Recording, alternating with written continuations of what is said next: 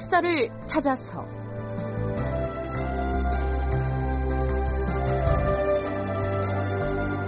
제 520편 노산군 일기 어떻게 읽을 것인가? 극본 이상락 연출 김태성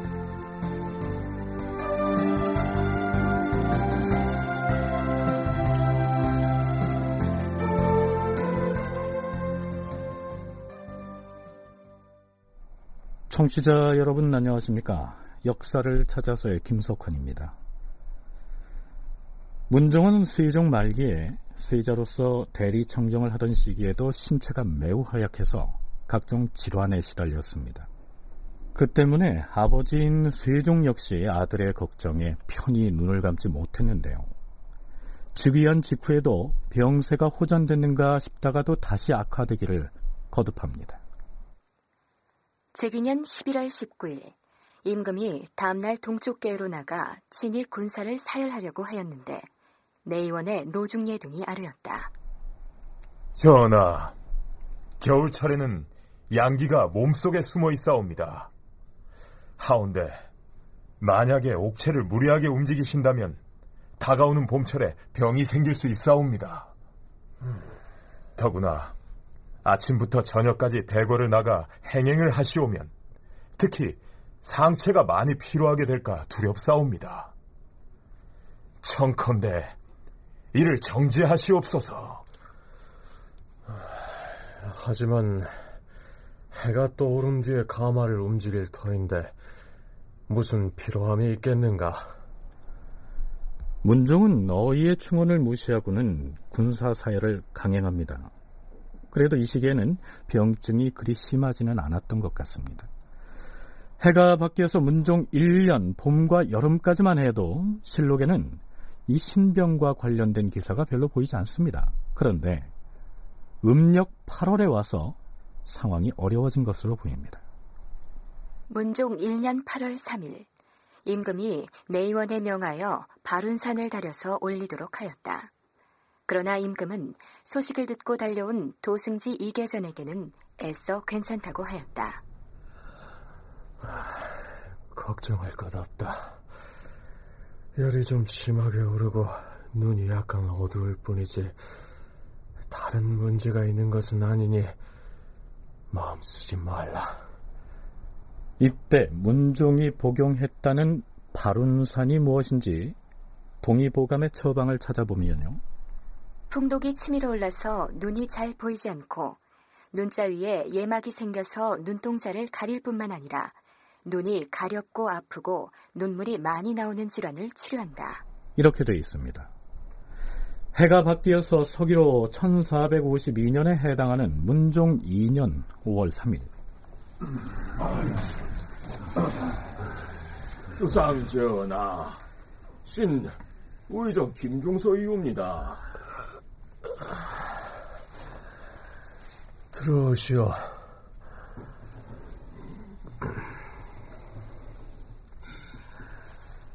지금 의정부와 육주의 신료들이 모두 궁중뜰하게 몰려 나와 전하의 환우를 걱정하고 있사옵니다.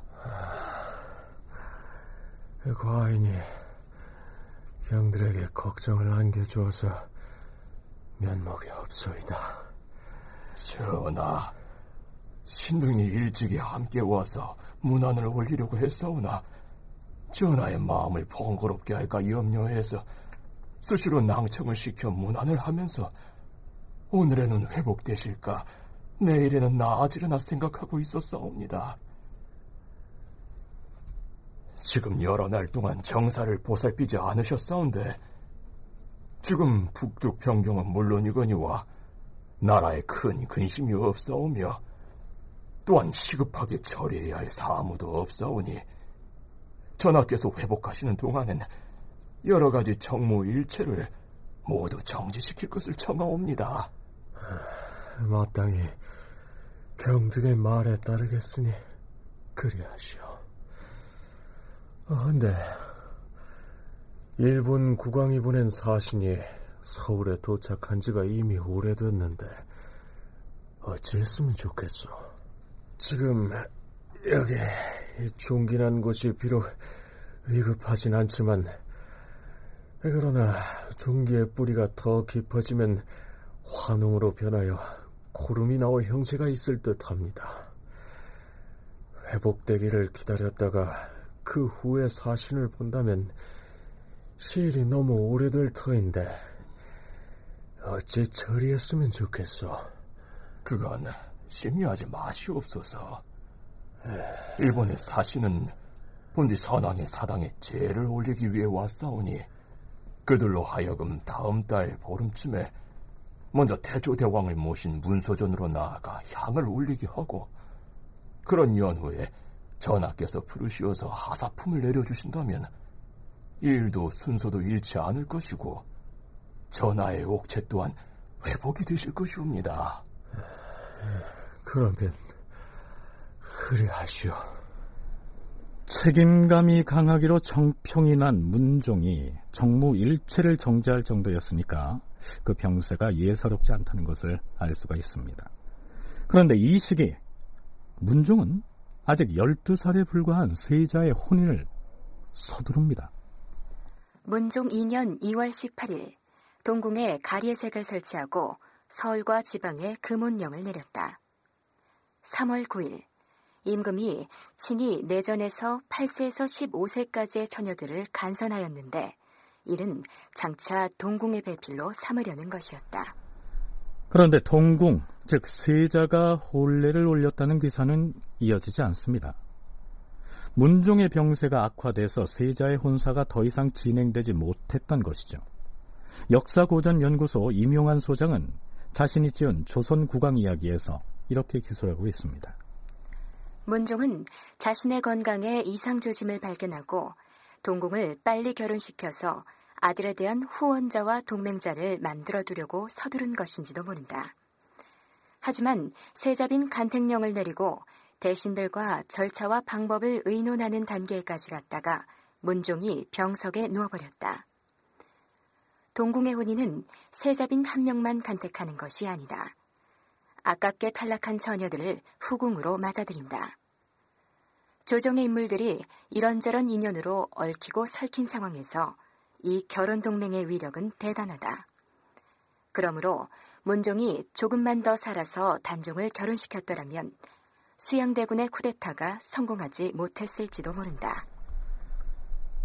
문종 제위 2년째인 1452년 5월에 접어들면 그 병세가 이젠 절망적인 상황으로 기울어집니다. 그럼에도 불구하고 당시의 내의였던 전순의는 임금의 병이 좋아지고 있다는 말을 되풀이하죠. 그해 5월에 접어들어서 진행된 상황을 소개하자면 이렇습니다. 5월 4일 임금이 옥체가 편안하지 못하여 안평대군 이용을 대자함에 보내 기도하게 하였다. 5월 5일 내의 전순이가 내전에서 나오면서 말했다. 전하는 그동안 종기난 곳이 매우 아프셨으나 저녁에 이르러 조금 덜하고 또한 종기에서 농즙이 흘러나왔으므로 공죽을 드렸더니 전하께서 기뻐하시면서 이제 음식의 맛을 조금 알겠다. 이렇게 말씀하셨습니다. 그 말을 듣고 신하들이 모두 기뻐하였다.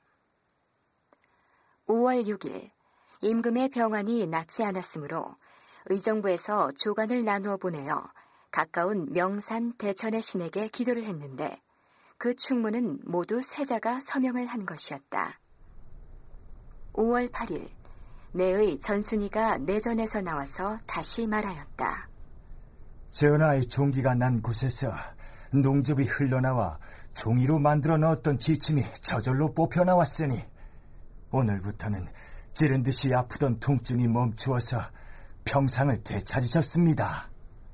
그러자 무난하던 여러 신하들이 모두 기뻐하면서 물러갔다.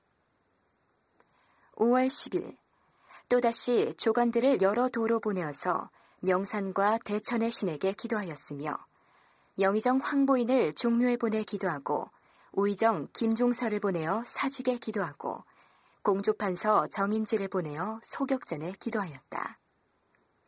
5월 12일 의정부 참찬 허후가 임금을 뵙고 아뢰었다. 전하, 큰 종기를 앓고 나면 3년이 지나야 비로소 완전히 회복된다 하였사오니 조심하지 않을 수가 없사옵니다. 지금 이 종기가 난 곳이 날로 차도가 있다 하오니 신등은 기쁘기가 한이 없사옵니다. 하오나 날로 조심을 더하셔야 하옵니다. 아, 듣자옵건데 전하께서는 갈증이 나면 냉수를 즐겨 찾으신다 하온데 무릇 종기가 갈증을 당기게 하는 것은 보통 있는 증상이 옵니다. 갈증을 그치게 하는 방법은 약을 먹어서 속을 덮게 해야 하옵니다. 중국 사람이 일찍이 말하길 조선 사람들은 음식을 날로 먹고 또한 찬 것을 먹기 좋아하는 까닭으로 창종이 많다고 하였는데 이 말에는 깊은 이치가 있사옵니다. 무릇 혈기가 운행할 적에 몸이 더면 운행을 하고 몸이 차면 중지되어서 종기가 발생하게 되오니 평상시에도 음식의 날 것과 찬 것은 마땅히 금기로 삼아야 하는데 하물며 종기를 앓고 있는 때에는 마땅히 피해야 하는 것이옵니다. 그것은 과인도 이미 알고 있소이다. 그러나 결국 5월 14일 주상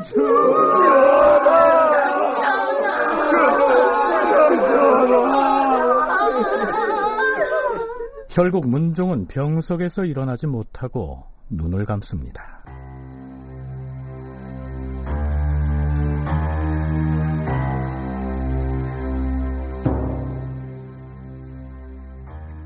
유시에 임금이 강령전에서 홍서하시니 춘추가 39세이셨다.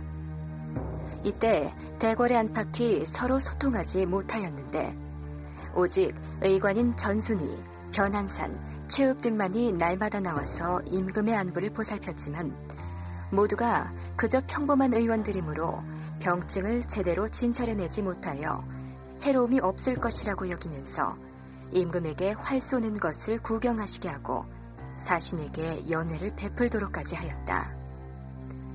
임금의 종기가 터지자 전순이 등이 은침으로써 종기를 따서 농집을 두손 아홉쯤 짜느니 통증이 조금 그쳤으므로 밖을 향하여 공공연히 말하기를 전하의 환우는 이제 사나흘만 기다리면 곧 완전히 나을 것입니다. 라고 하였다. 그런데 이날 아침에 이르러서야 전순이 등은 비로소 임금의 옥체가 위태로운 줄을 알게 되었다. 어린 세자는 어찌할 줄을 몰랐다. 지금 전하의 환우가 어찌 되는 것입니까? 곧 나을 것이라고 하지 않았습니까? 난 나이가 어려서 어찌할 줄을 모르겠습니다.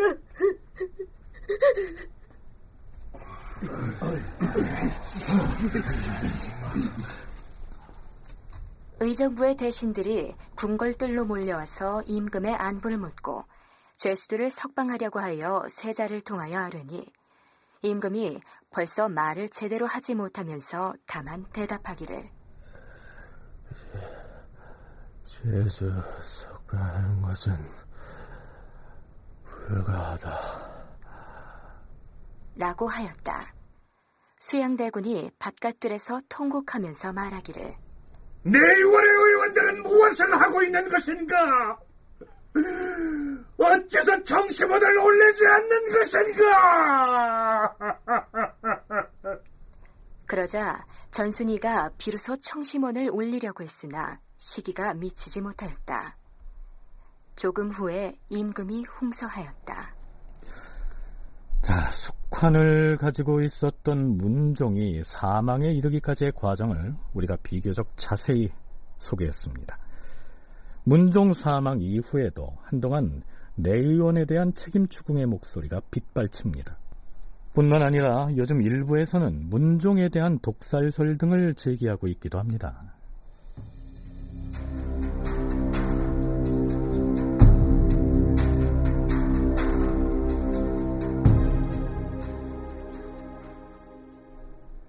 500년이 넘는 왕조의 역사에서 장수한 임금이 있으면 물론 단명한 임금도 있기 마련이죠. 그런데 문종이 왕위에 오른 지 기껏 2년여 만에 세상을 떠나버린 이 상황은 후대 역사에 지대한 영향을 미쳤다는 것이 연구자들의 공통된 의견입니다. 서울대 규장각 한국학연구원 송웅섭 선임연구원의 얘기를 들어보시죠. 문종은 사실 2년 4개월 짧은 재위 기간을 역임하다가 이제 운명을 하게 되는데요. 아, 문종의 이와 같은 짧은 통치 기간이 조선 전체 정치사에 미치는 영향에 대해서도 한번 고민해 볼 필요가 있는데 어떤 의미에서 보면 태종, 세종으로 이어지고 있었던 어, 굉장히 그 강력한 왕을 중심으로 해서 안정된 국정 운영이라고 하는 이러한 분위기가 아, 너무 일찍 좀 마감이 되고 좀 굉장히 그 군주가 일찍 사망하고 어린 군주가 등장하는 이런 문제들이 이제 생기는 것으로 인해서 어, 이전에 그런 안정된 사회가 또 다른 정치적 소용돌이에 휘말리게 되는 어떤 그런 계기가 마련되는 시기 뭐 이런 식으로도 평가할 수 있을 것 같습니다. 만일에 문종이 좀 더 오래 왕위에 있었더라면 건국 이후에 세종 때까지 이어져 오던 국정 운영상의 문제점들이 조금 더 순화된 형태로 바뀌어서 제도로 자리를 잡았을 텐데 문종이 일찍 사망하는 바람에 그걸 놓친 것이다. 송웅섭 연구원의 견해가 그러합니다. 말하자면 세종대의 국정 운영 방식도 제도화해서 이어가기에는 개선해야 할 점들이 있었다는 얘기입니다. 어, 세종도 우리가 알고 있는 것처럼 굉장히 영민한 군주이고 또 신료들과의 조화로운 국정 운영을 추진을 했지만 선량한 독재자라고 하는 표현을 쓸 정도로 굉장히 독재자다운 모습도 아버지처럼 음, 보이는 부분이 있습니다. 근데 문제는 왕이 그와 같은 이 독점적 국정 운영을 언제까지 언제나 할 수 있는 것일까? 라고 하는 측면에서 봤을 때 꼭 그렇지는 않다는 것이죠. 그 이제 신료들의 입장을 좀 더 수용할 수 있는 틀이라든가 제도라든가 국정 운영이라든가 이런 것들이 좀 더 이렇게 자유로운 분위기 속에서 이제 논의가 되고 그런 것들이 또 신료들의 요구들이 반영되는 이런 흐름으로 가면 이 독재자다운 모습을 보였던 국왕들의 통치 스타일들이 이제 연착륙하게 되는 이런 그 계기가 마련됐을 텐데 문종이 일정 기간 안정적으로 집권했었다면 세종의 방식보다는 신료들의 입장이 좀 더 투영된 국정 운영의 틀을 마련했을 텐데 그럴 기회를 놓쳤다는 얘기입니다.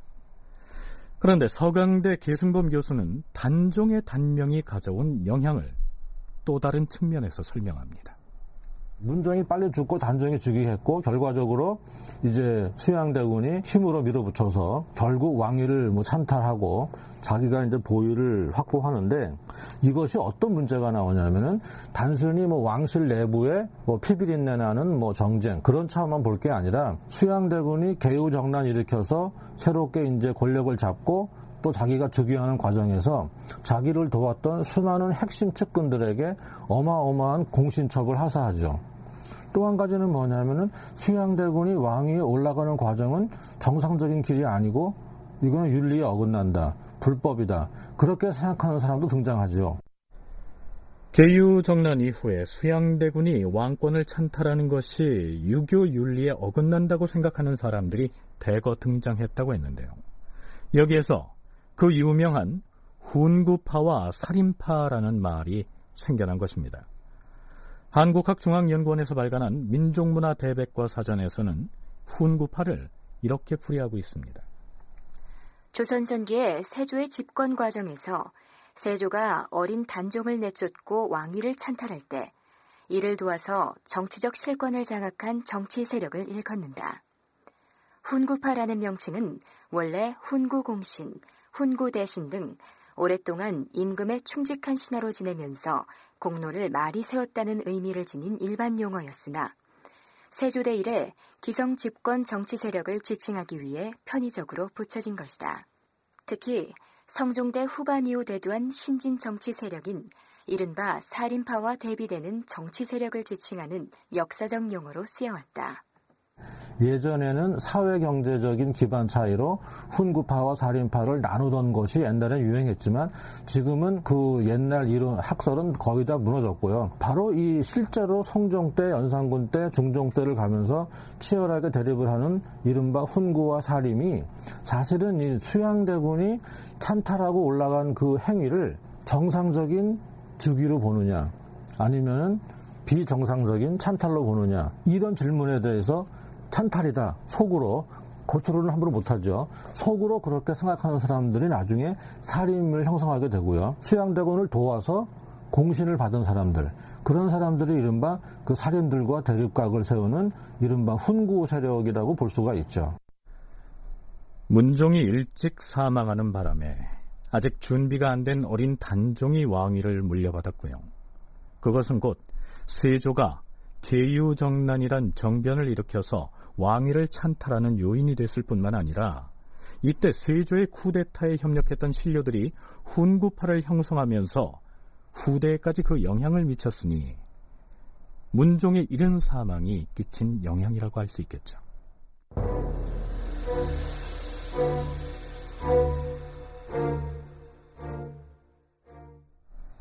자, 이제 문종의 죽음과 관련해서 한두 가지를 더 짚어보겠는데요. 조선 왕조실록의 기록으로만 봐서는 문종은 아무런 유언을 남기지 못하고 눈을 감은 것으로 되어 있습니다. 그런데 연려실 기술에는 문종이 이미 자신의 죽음을 예견하고 성산문 등에게 어린 세자의 안위를 부탁했다는 내용의 기록이 나옵니다. 임금은 병원에 시달리는 와중에 집현 전에 여러 신하들을 불러 촛불을 켜고 이야기를 나누다가 밤중이 되자 무릎 아래에 어린 단종을 앉혀놓고 손으로 등을 쓰다듬으면서 신료들에게 말했다. 아, 과인이 그대들에게 이 아이를 부탁합니다. 전하, 신들은 주상 전하의 충직한 신하로서 먼 훗날 보위를 이어받으실 세자 저하가 훌륭한 군주가 되도록 정성을 다하여 받들 것이옵니다.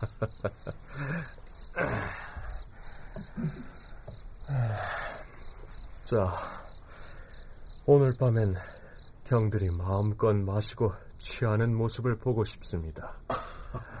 자, 자, 과인의 술을 한 잔씩 받으세요. 성은이 망극하옵니다, 주상 전하. 성은이 망극하옵니다, 주상 전하. 임금이 어탑에서 바닥으로 내려앉아 술잔을 들어 권하니 성산문, 박팽년, 신숙주 등이 모두 취하도록 마셨다. 이윽고 신하들이 모두 임금 앞에 쓰러져 정신을 차리지 못하게 되었다.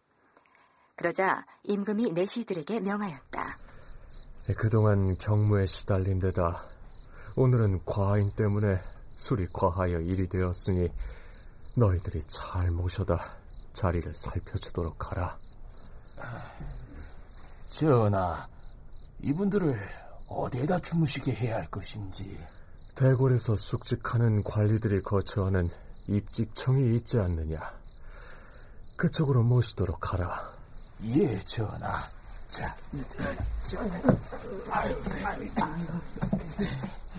아이, 너무 심하게 취해서 몸을 가누지 못한 탓에 업고 갈 수도 없고. 아, 이렇게 하면 되겠구나. 저기 저 문 위에 가로 대어놓은 나무들을 걷어다가 들 것을 만들어서 입직청으로 떠매고 가면 될 것 아니냐. 보기에는 좀 흉하겠지만 술 취한 사람들이 뭘 알겠느냐.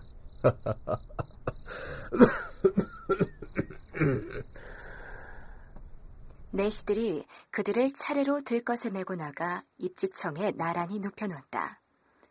그날 밤에 큰 눈이 왔는데 이튿날 아침에 신하들이 술을 깨보니 이상한 향기가 방 안에 가득하고 온몸에는 모피 가죽옷이 덮여 있었다. 임금이 손수 덮어준 것이었다. 신하들은 감격하여 눈물을 흘리면서 임금의 특별하신 은혜에 보답하기를 맹세하였다. 문종이 병중이긴 했지만 아직은 기력이 남아있는 상태에서 집현전 학자들에게 어린 수혜자를 부탁한다는 말을 남겼다면요. 자신의 병세가 이미 가망이 없다는 것을 알고 있었기 때문이 아닐까요?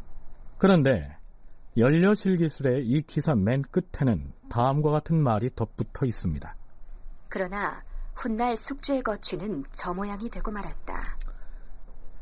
뒷날 성산문, 박팽년 등이 단종 복위 운동을 하다가 처형된 것과는 달리 같은 집현전 학사 출신이면서도 이 신숙주는 단종을 죽인 세조에게 협력을 했기 때문에 그런 구절을 덧붙인 것이죠. 물론 이 내용은 조선 왕조 실록에는 없는 내용입니다. 자, 그건 그렇고 우리가 앞에서 살펴봤듯이 문종은 꽤 여러 날 동안 병을 앓다가 사망했는데요. 그의 치밀한 성품으로 미루어서 12살짜리 어린 세자를 남겨두고 아무런 유언도 없이 눈을 감았다는 점, 이 점은 좀 이상하지 않습니까? 조선국왕 이야기에서 저자 임용하는 이러한 의문을 제기합니다. 문종은 병석에 누운 지 열흘 남짓 지난 5월 14일 유시에 강령정에서 사망하였다. 실록에서는 전날까지는 위독하지 않았고 계속 호전되는 기미가 있었으나 이날 갑자기 사망한 것으로 기술하고 있다. 따라서 유언도 없었다.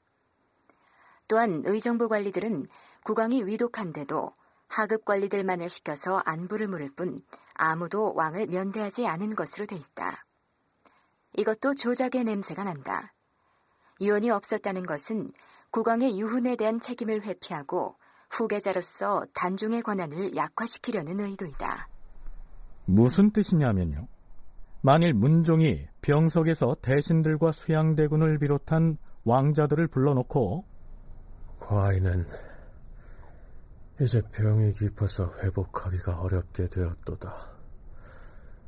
하여 유교를 남기고자 하노라. 대소 신료들과 대군들은 어린 세자가 보위를 이어받아 국정을 살피는데 어려움이 없도록 과인에게 했던 것과 다름없는 충성심으로 새 임금을 보필하여야 할 것이니라. 이러한 유언을 남겼음에도 불구하고 단종을 왕위에서 내쫓는다면 그것은 명백한 반역 행위가 되겠죠. 따라서 단종을 몰아내고 왕위를 찬탈한 수양대군이 반역자가 되기 때문에 일부러 문종이 아무런 유언도 남기지 않은 것으로 처리했을 것이다. 이러한 분석입니다. 그런데 단종 주기년 5월 18일의 기록을 보면요. 문종의 유언과 관련해서 조금 이상한 기록이 보입니다. 대행왕께서 병환이 위독하자 좌우에 말하기를 수양이 보고 싶다 하였으나 좌우에서는 그릇 속의로 알아듣고 마침내 부르지 않았는데 대개 후사를 부탁하고자 함이었다. 자, 이게 무슨 말일까요? 쉽게 얘기하자면 이렇습니다. 문종이 세상을 떠나기 전에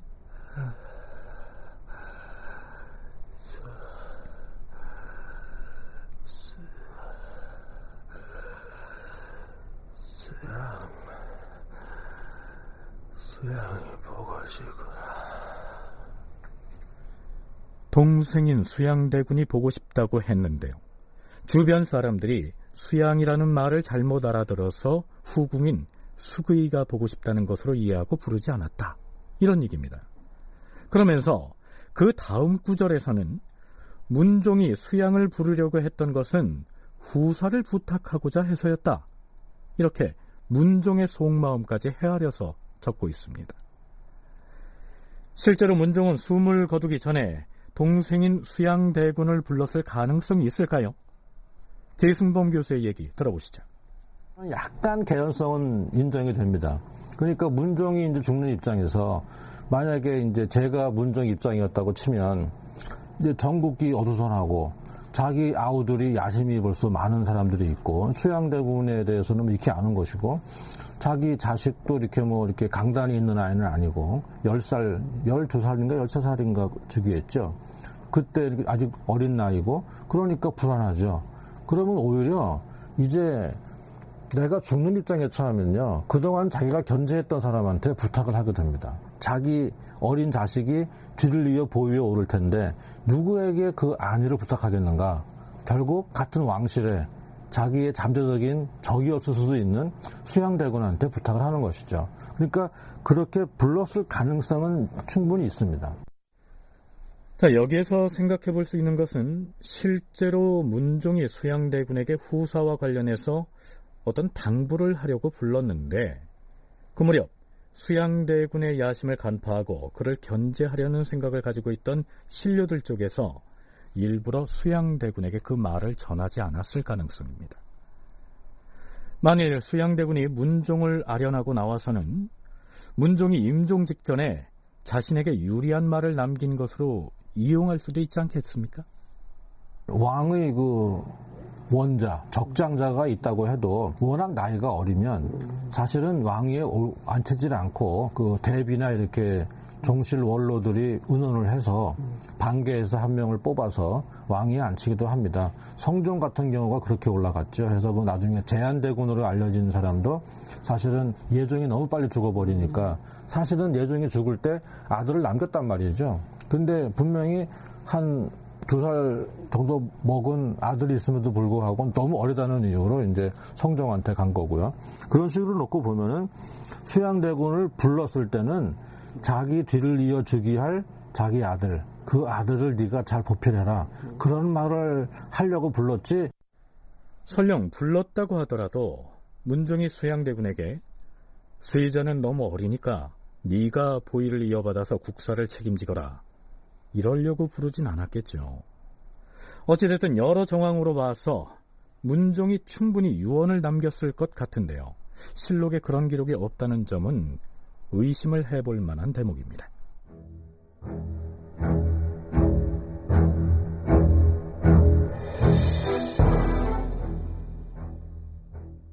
서기 1452년 5월 14일에 해당하는 조선왕조실록의 문종 사망기사, 즉 졸기를 보면요.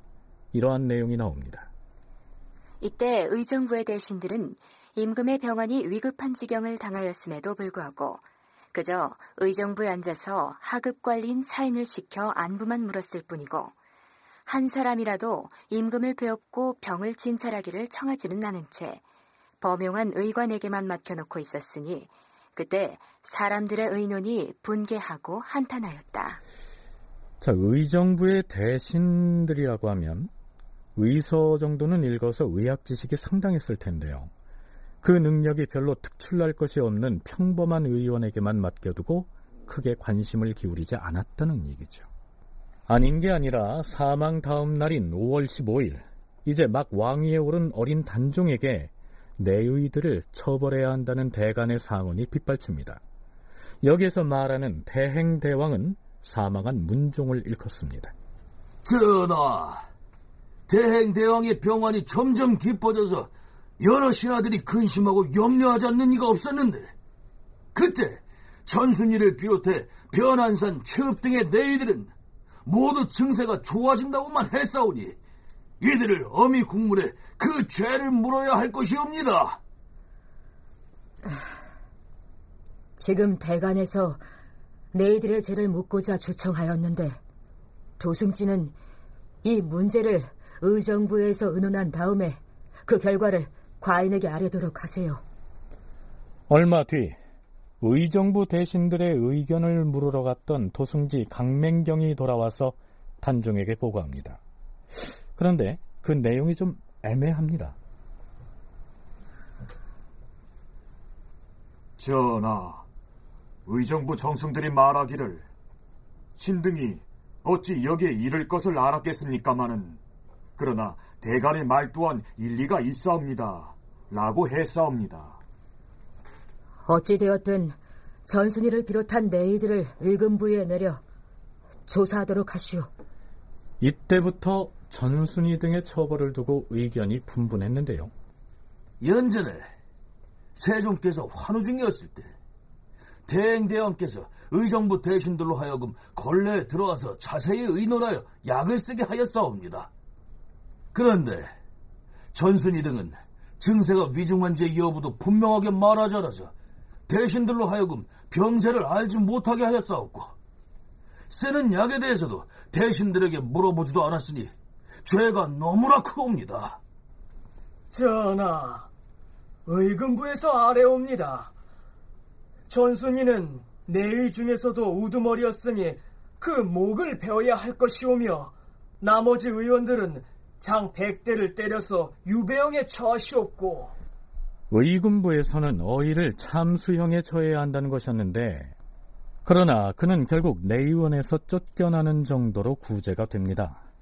그러자 또다시 대관에서 들고 일어나는데요. 이때 의정부 우참찬 이사철이 나서서 전순의를 두둔하면서 이렇게 말합니다. 전하, 전순의는 제주가 본래 용렬할 뿐이지 죄를 지은 정상은 없사옵니다. 만약 털끄만한 정상이라도 있으면 어찌 신이 전순의를 아끼겠사옵니까? 또한 이미 죄가 정하여졌사오니 다시 거론하는 것은 불가하옵니다. 그런데 얼마 뒤에 개유정난이 일어났을 때 상황을 보면 전순의를 옹호했던 사람들이 모두 수양대군 편에 서게 되죠. 김종서와 조선의 눈물의 저자 이덕일은 자신의 저서에서 이렇게 기술하고 있습니다. 이사철이 전순이를 옹호하고 나오면서 전순이에 대한 논란은 사라졌다. 그런데 개유정난 때 영의정 황보인과 좌의정 김종서, 오의정 정분 등이 모두 수양대군에게 죽음을 당했지만 전순이를 적극 감쌌던 이사철은 수양대군 쪽에 가담하여 1등 공신에 책록됨으로써 출세 가도를 달린다. 내의원에서 쫓겨났던 전순의는 수양대군이 왕이 된 뒤에는 좌익 원종 공신 1등 공신에 책록된다. 이러한 점으로 미루어서 문종의 죽음에 대해서 의문을 가지지 않을 수 없다는 것입니다. 조선국왕 이야기의 저자 이명환도 자신의 저서에서 문종은 죽음 전날까지도 충분히 대화가 가능하였다. 더군다나 문종의 성품상 혼자서 열흘씩 알아누워 있었을 리가 없다. 기록에는 당시에 대궐의 안과 밖이 서로 통하지 않아 대신들도 왕을 접견하지 못하였다고 하는데 만일 이것이 사실이라면 중간에 어떤 음모가 개입되어서 왕과 대신들을 단절시킨 것이라고 생각할 수밖에 없다. 이렇게 기술하고 있습니다. 그러나 정황으로 봐서 그런 의문을 제기할 만하다는 것이죠. 문종의 죽음에 어떤 음모가 개입됐을 것이란 주장은 어디까지나 추론에 불과합니다.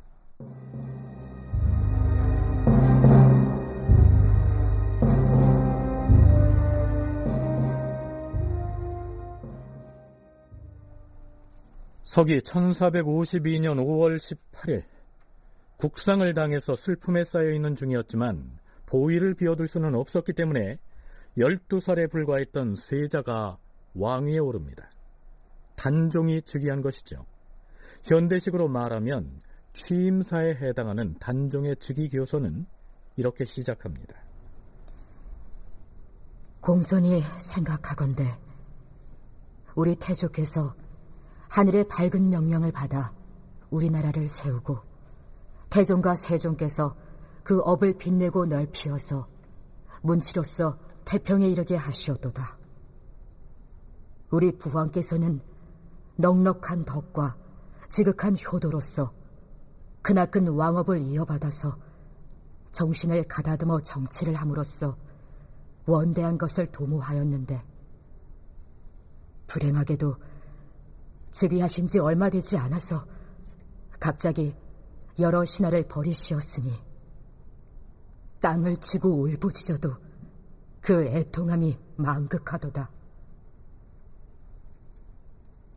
그러나 보위를 오래 비워둘 수 없어 오늘 5월 18의 날에 즉위하노라.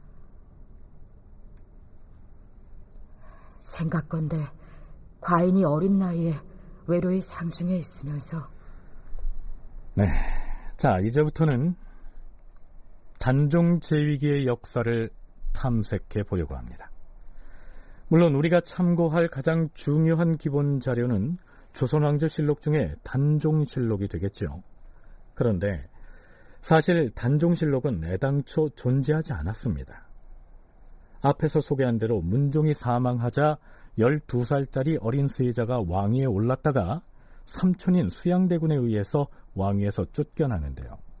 이 수양대군은 어린 조카를 왕위에서 쫓아내서 죽게 한 다음에 아예 노산군으로 강등시켜 버립니다.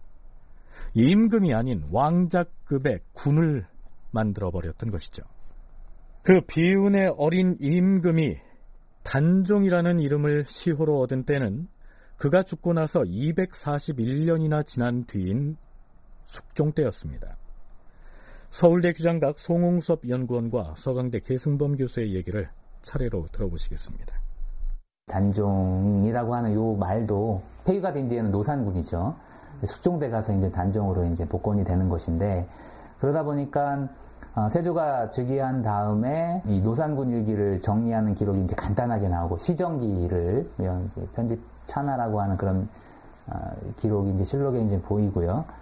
한 9년 정도 뒤에 이제 정난 일기를 만들라라고 하는 그런 명이 내려지기도 합니다. 그러니까 우리가 지금 보고 있는 단종실록이라고 하는 이 텍스트는 어, 단종 재위 기간에 사관들이 정리하고 있었던 그런 시정기와 또 이제 어떤 이런 정난 일기 이런 것들을 통해서 예종대에 이제 최종적으로 이제 정리되는 자료다. 우리가 이제 단종실록이라고 알고 있지만 어, 당시로 놓고 보면은 노산군 일기입니다. 그러니까 왕위에 쫓겨난 다음에 이제 노산군으로 강등되지 않습니까? 그러면은 실록이 될 수가 없습니다. 그렇지만 왕위에 제외했던 건 사실이니까 이제 일기라고 해서 쓰는데 해서 노산군 일기는 뭐냐면 왕 보위에 실제로 한 3년간 있었지만 사실은 왕으로 인정할 수가 없는 그러니까 세조에 그냥 붙여가지고 쓰고 절대 단종이 노산군이 그 주인공이 될 수가 없는 것이죠. 그런 맥락에서 볼 때는 이해할 수가 있고 단종은 세조에 의해서 노산군으로 강등됐기 때문에 사후에도 임금 대우를 받지 못했을 것이고요. 따라서 그에 대한 실록을 편찬할 수도 없었지요. 그러나 강등되기 전에는 엄연히 국왕으로 재위를 했었기 때문에 그 재위 기간의 일들을 어떤 형태로든 기록으로 남겨야 하지 않았겠습니까?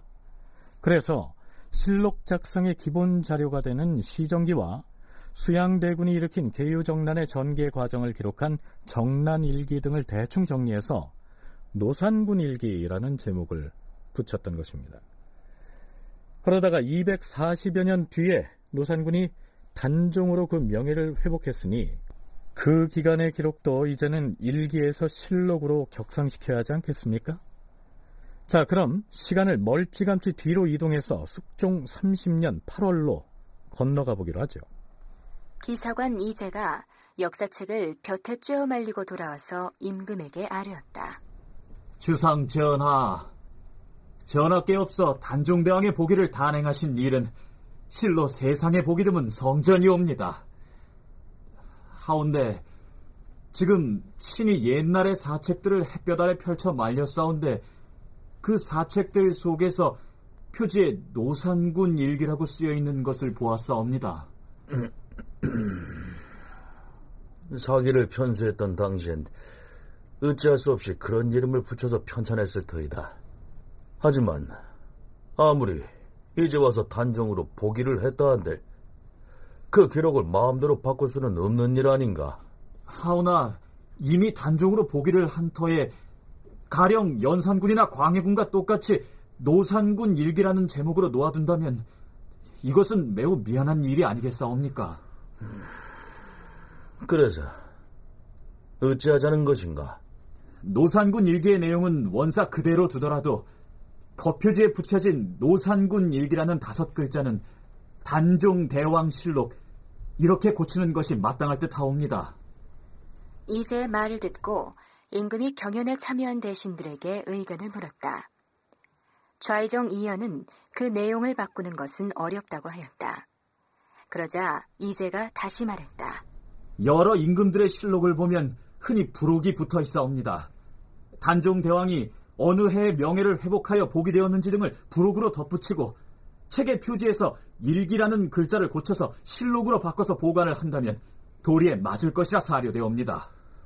음, 서책 속의 내용은 비록 고칠 수가 없으나 외면을 고쳐 쓰는 것은 불가하지 않을 터이니 표지는 단종 대왕 실록이라고 쓰고 부록을 새로 지어서 붙이는 것이 좋겠어. 이렇게 된 것입니다. 지금 우리가 보고 있는 단종 실록은 이렇게 만들어진 것이죠.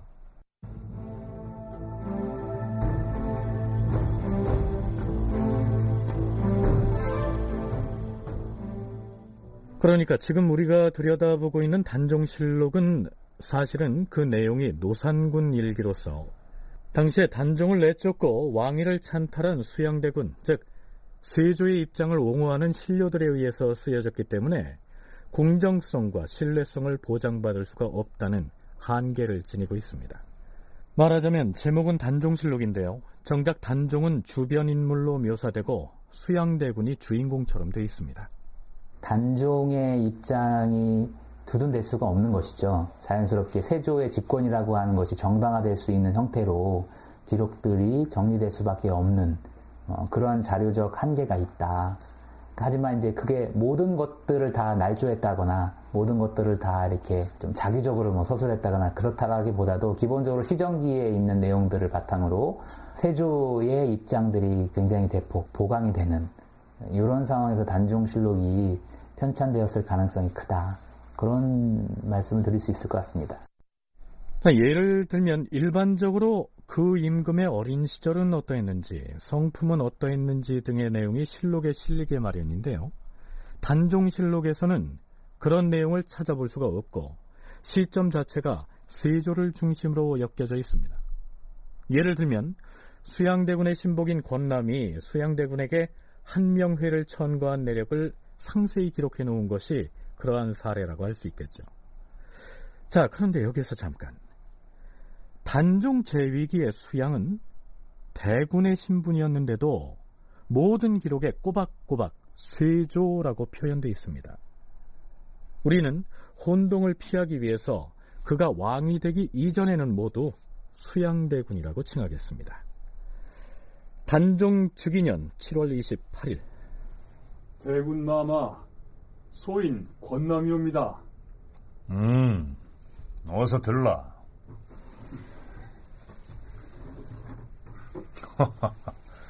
그래, 좋은 소식이라도 가지고 왔느냐? 예, 대군 마마께서 좋아하실 선물을 가지고 왔사옵니다. 오, 그래. 하지만 넌 지금 빈손으로 오지 않았느냐? 마마, 소인이 마마께 드릴 선물은 다름 아닌 사람이옵니다. 대군 마마께서 생과 사를 부탁할 장사를 얻으신다면 창졸관에 어떤 변이 일어나더라도 능히 대비할 수 있지 않겠사옵니까? 그 듣던 중 반가운 소리로구나. 하지만 누가 나에게 생과 사를 부탁할 그런 장사를 얻게 해줄 수 있단 말이냐?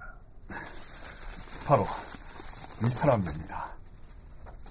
음, 성은 한가이고 이름은 명회라. 예, 마마.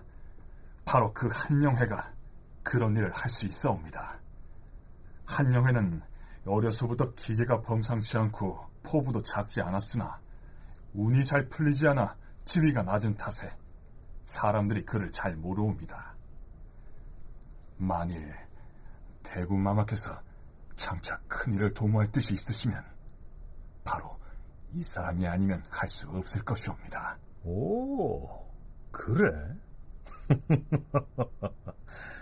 예로부터 영웅은 세상에 드러나지 않고 감춰져 있다 했거늘 그 지위가 낮은들 무엇이 해롭겠느냐 내 비록 그 얼굴을 보지 못하였으나 이제 논하는 말을 들으니 참으로 국사로다 내 마땅히 조만간 대면하여 상의를 하겠다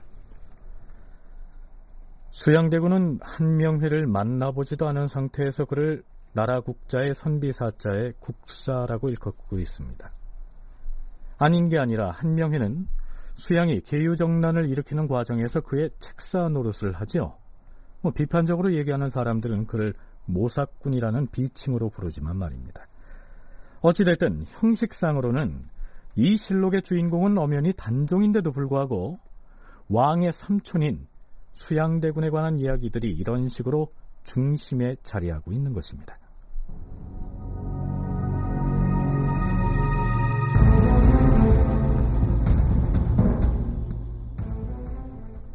그렇다면 단종실록의 기사들 중에서 어떤 대목은 믿고 어떤 대목은 의심해 봐야 하는지 그 신뢰를 들어볼까요? 단종이 왕위에 올라서 발표한 즉위 교서의 뒷부분에는 문종의 빈소에서 누가 얼마나 슬퍼했는지를 기술한 기사가 배치되어 있습니다. 그 내용을 살펴보죠. 참고로 안평대군은 수양대군의 바로 아랫동생인데요. 나중에 수양대군은 안평대군이 김종서 등과 결탁해서 반역을 꾀했다고 몰아서 그것을 핑계로 해서 계유정난을 일으켰죠. 그러니까 당연히 안평대군은 실록에 부정적으로 기술할 수밖에 없습니다. 전하, 주상 전하, 주상 전하, 주상 전하.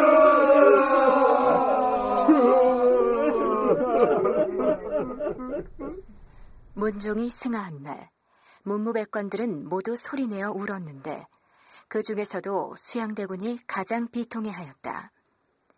안평대군은 문종이 승한 뒤부터 매양 대궐들에 들어오면 기뻐하는 것이 얼굴빛에 나타났다. 상제에 나아가 곡을 할 때에도 수양대군께서는 지성으로 애통해하니 그 모습을 바라보는 조정 신료들 중에 눈물을 흘리지 않는 사람이 없었는데 안평대군만은 한 번도 참여하지 않고 술을 마시고 고기를 먹는 것이 평일과 다름이 없었다. 수양대군은 사저로 물러나와서도 비통함이 지나쳐 기운이 막히니 약을 복용해야 진정을 찾을 수 있었다. 자, 수양대군이 형인 문종의 죽음을 두고 그처럼 비통해했다는 내용이야 뭐 다소 과장됐다고 해도 얼마든지 사실일 수가 있겠죠. 그런데 동생인 안평대군은 큰형님인 문종이 죽었는데 얼굴에 기뻐하는 빛을 띄었다거나 혹은 상중에 제의를 지낼 때 한 번도 참여하지 않고 술을 마시고 고기를 먹었다고 한 이 대목은 너무 왜곡이 심해 보이지 않습니까?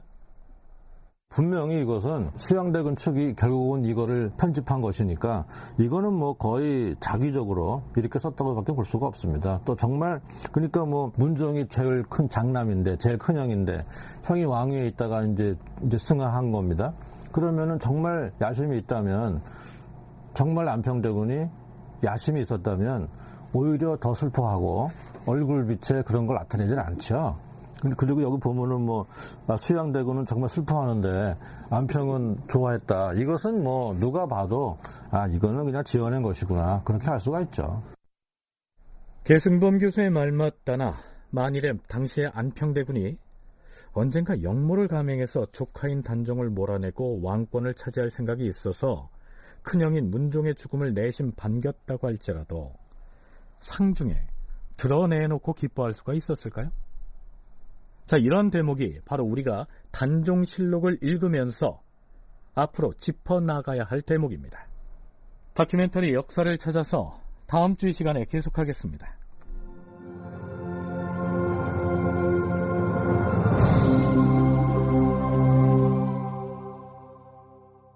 출연 양석정, 박노식, 전종구, 신범식, 박진우, 윤용식, 전영수, 송대선, 서승휘, 장병관, 이승준, 임호기, 공준호, 낭독 이슬, 해설 김석환, 음악 박복규, 효과 신연파 정영민, 기술 이진세.